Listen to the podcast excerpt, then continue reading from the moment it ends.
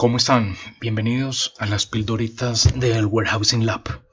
En esta oportunidad vamos a conversar sobre un tema muy importante en los centros de distribución y es hacernos una pregunta al interior del CEDI. ¿Cómo nos piden? Analicemos dentro del centro de distribución la mercancía, los materiales, los productos, los diferentes SKUs que tenemos cómo se mueven al interior de dicho centro de distribución. Entonces, vale volvernos a hacer la pregunta, ¿cómo nuestros clientes nos solicitan la mercancía? Siempre pensemos en algo. ¿Cómo ese movimiento al interior de ese centro de distribución basado en términos de conocer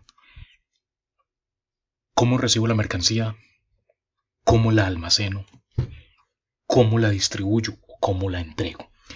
Todo ese elemento o esa cadena que estamos mencionando, de cómo la recibo, cómo la guardo y cómo la despacho, es el cómo me piden, porque buscamos que los SKUs o las unidades de manejo en cada una de esas tres etapas en lo posible sean las mismas. Si recibo en cajas, que almacenen cajas, despachen cajas.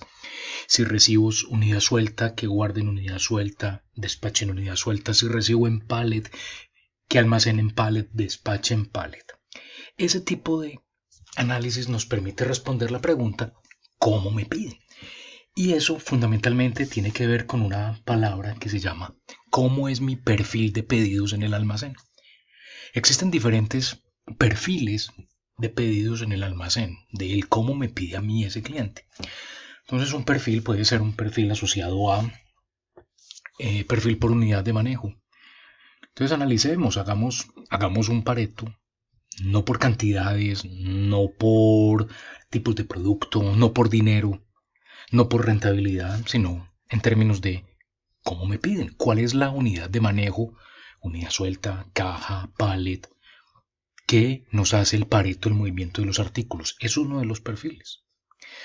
Otro de los perfiles puede ser, dentro de ese centro de distribución, evaluar el artículo más popular, o sea, el artículo más visitado. No necesariamente el más popular es el artículo más vendido o el que más rote, sino es el artículo que más debemos ir a la posición de almacenamiento a recogerlo, ya sea en gran cantidad o una unidad suelta, pero en todos los pedidos va ese artículo, hay que ir a recogerlo, entonces el más popular. Otro perfil puede ser por correlación de demanda. ¿Qué me piden con qué?